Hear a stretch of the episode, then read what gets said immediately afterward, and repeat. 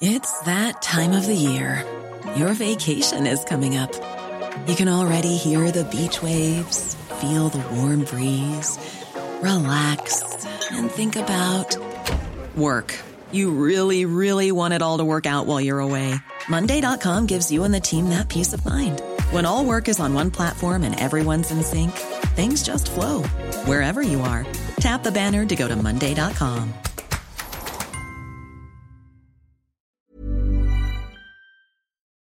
There's been a lot made of their Yeah, relationship, and lots of people say that she's actually the very strong one. Yes. And that he's the sort of more emotional, uh, more vulnerable one. And yet, Mary has been sort of the backbone of this new family.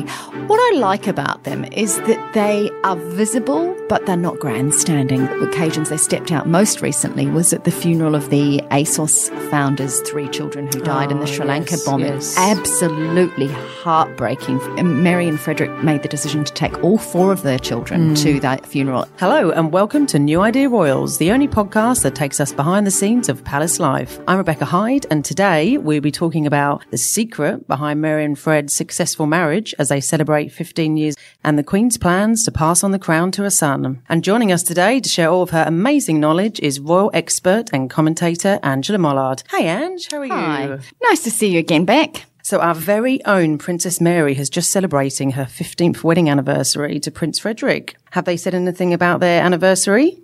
They haven't actually. They've been incredibly. Uh, they've said very actually nothing about it, which is I kind of like. I feel a bit royal overloaded at the moment, even for me who um, reads the stuff diligently. Look, they haven't said anything. She stepped out the day before, or a couple of days before, and uh, to an event where tie-in with uh, Danish and Australian universities, and she was presenting some scholarships.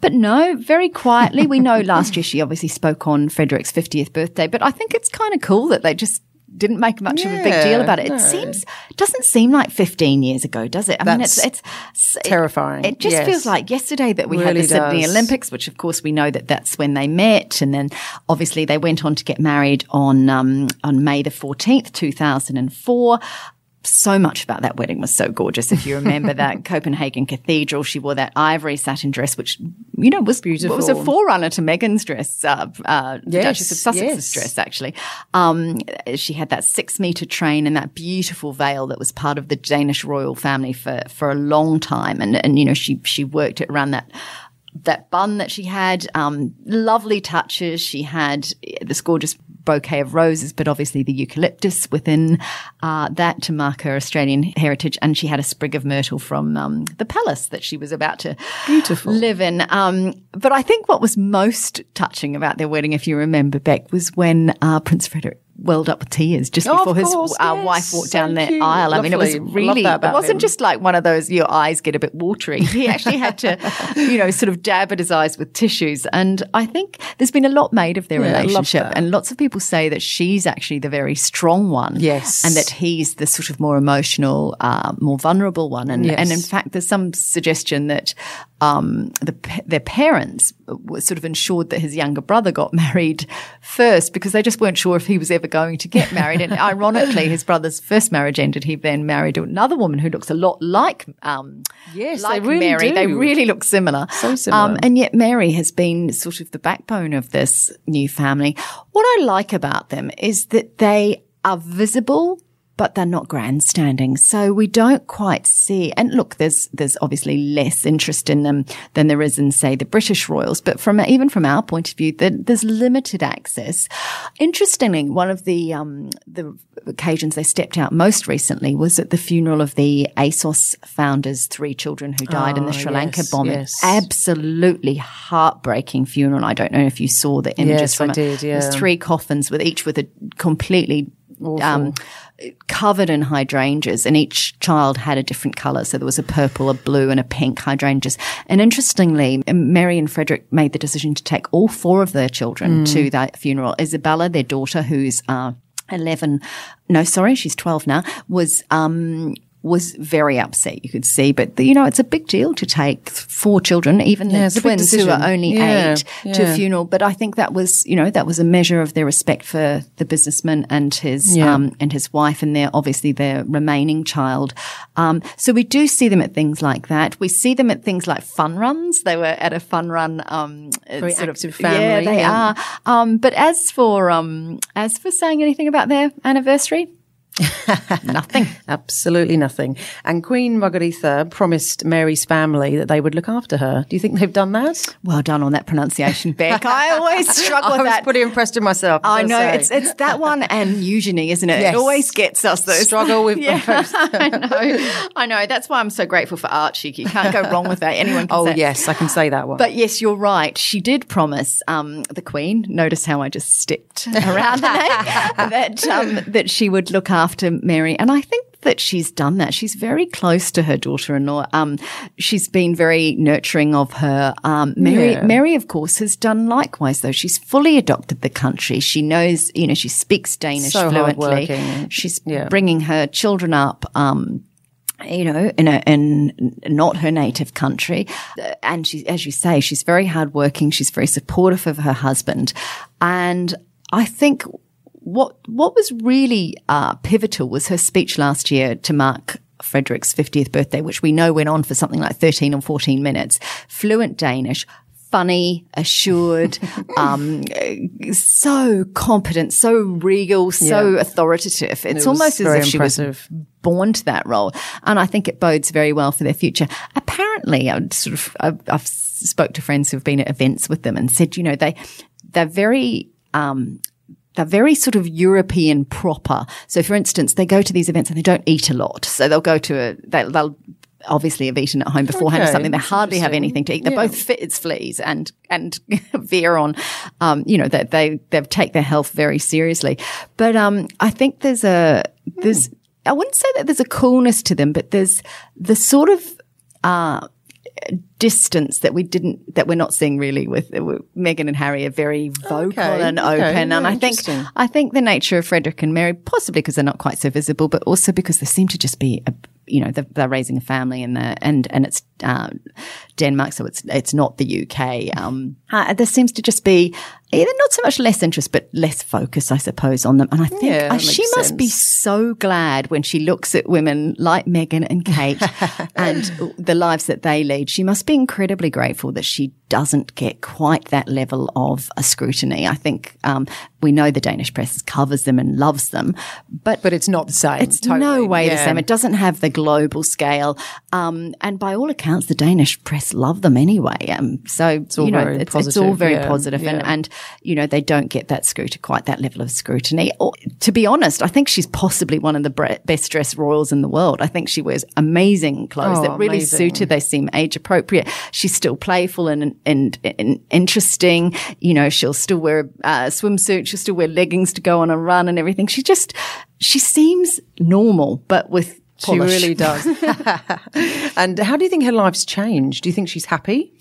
I think she does look happy. She seems I happy. she she does, seems yes. really assured. She seems she knows what she's doing. She has a role. She clearly has interests. Health and fitness is clearly of interest to her. Education is in, of interest to her. She's, as we saw at that, the images from those funeral, the, the funeral that I just mentioned, she was incredibly supportive of Isabella and, you know, very nurturing of her, of her daughter, um, a mum. She's doing the work. She's supporting her husband. She has interests. You know, her husband loves sailing. She joins him sometimes. She loves going for runs. Um, you know, she's clearly built good, strong friendships there. And I think sometimes when you come from one country and move to another, it's really important that you embrace it, that you don't just hanker back to Oh, the country you've come from. that, yes. One thing I think is really sad though, and is that that she's done all this without her own mum, and it's uh, we forget sometimes that she hasn't had a mother to guide her. Um, you know, we look at someone like Carole Middleton or Doria Ragland, and the and the sounding board they must be through this process. Yes, yes. And I know that Mary's father is is is incredibly supportive, and his um and her stepmother. But I think having your mum, particularly when your your life is run by rules and strictures and courtiers and that sort of thing, to have a sounding board is so important. And she lacks that. So there's all the more reason to think and to applaud the the success that she's had and the you know the fact it's an enduring, seemingly happy marriage. She's done that without that one key pivotal um, piece of support that I think you know for a woman in, of, of of her stature and would have been helpful. Yeah, definitely. And the children are growing up so quickly. What do we know about them? Well, we don't see them that often, although Mary released a picture of the twins when they turned eight earlier this year. Um, Isabella is uh, 12 and um, Christian is 13. I mean, he does, it just feels like yesterday he was born, this oh, little cute I remember baby. that very and he's well. Suddenly Yes. 13 years old. Um, I think they both, the couple do a very good job of, of their children are active and visible to a certain extent, but not all the time. They clearly have very normal lives. They have interests. They play sport. Um, you know, they're into music. They're all the things that normal kids do, but we don't actually know a lot of detail about it. And I actually think that's a good thing. Yeah, It's- definitely. They always seem very well behaved when you see them out. they do. and luckily, and you know, they still come back here regularly, which I think is another thing. You know, she still has a connection Yes, I love that. Yeah. And, you know, they go to the beach on the Gold Coast, which just look like any other family. Um, and well, didn't something happen when they were here last time and they had to have a Oh, lifesaver something go to- yes, Yeah, yes, that's something to That- Christian and- yeah, he sort of Went under the water and there that's was right. a yeah. Yeah, So they're just like all the rest of us, really. it's, um, except for famous and regal. Um, and meanwhile, back in England, there's some speculation that the Queen may hand the crown to Charles. What are the rumours? Yeah, look, there is some, there are some rumours that she, when she turns ninety five, so sort of, uh, you know, in uh, about I think twenty one months, I think she's Yeah. ninety three now. Yeah. That she may hand it over. I'm suspicious of that. I think that she will see out her reign and that Charles may become Prince Regent, which will Yeah. mean that he actually does a lot of the job, but that she will retain the monarchy. Yeah. Look, there is speculation that she's very old, that she can't do many things, but we saw, you know, recently she was at the Chelsea Flower Show. She was going at strong. Lady Gabriella Yeah. Windsor's wedding. She looks very happy and and capable. There's not no problem walking and that sort of thing. Obviously, we know that that, that role has a huge workload, but I think there's still the capacity to, for, for her to be the monarch. And yet, for Prince Charles to take um, more of the roles, we know she's not doing, for instance, uh, much long haul travel or anything anymore.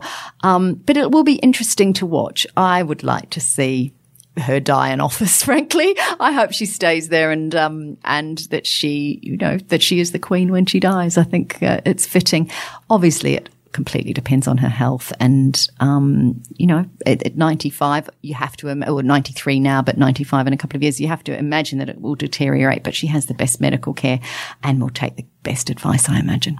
And there's long been talk that um, Wills and Kate should leapfrog Charles and move straight um, to King and Queen. What do you think about that? Do you think that's going to happen? No, not at all. you can't put the work in that Charles has put in. And it, it just, people always say it because they, they love the glamour and the celebrity of, of, of William and, you know, their youthfulness and their approach. Prince Charles has done a damn good job. He Yes. is, he's actually, he has had fairly progressive interests in terms of sustainability, environmentalism, um, climate change, and f- you know his his instincts have been proven right. I think that um, he won't have a long reign because of the fact he's No. you know already seventy. So he's not you know it's not that he's going to have the sort of reign that his mother enjoyed. But no, they shouldn't leave leapfrog. They should stick to the natural hierarchy. He's deserved it. You know, he's had a lot of sadness and heartbreak in his life. Yes, he's done some stupid things and, um, um, and, but, you know, haven't many of us. And I think that And that was a long time ago. was a he's, long he's made up for it. he has. And I think he deserves that role. You know, when you're born to that and you spend your whole childhood knowing that's what you're going to do, to, to think that your son might leapfrog you is, is ludicrous. So uh, whenever I read that and, and it is brought, uh, brought up regularly, I, think it's um, a failure to understand that he absolutely deserves that role. Yeah, yeah, no, fair enough. Well, that brings us to the end of the podcast today. Thank you so much for joining us today, Ange, and thanks everyone for listening. As usual, for more on the Royals, please go to newidea.com.au, our Facebook page, New Idea Royals, and of course, please check out our latest Royal Mini Mag in the current issue of New Idea.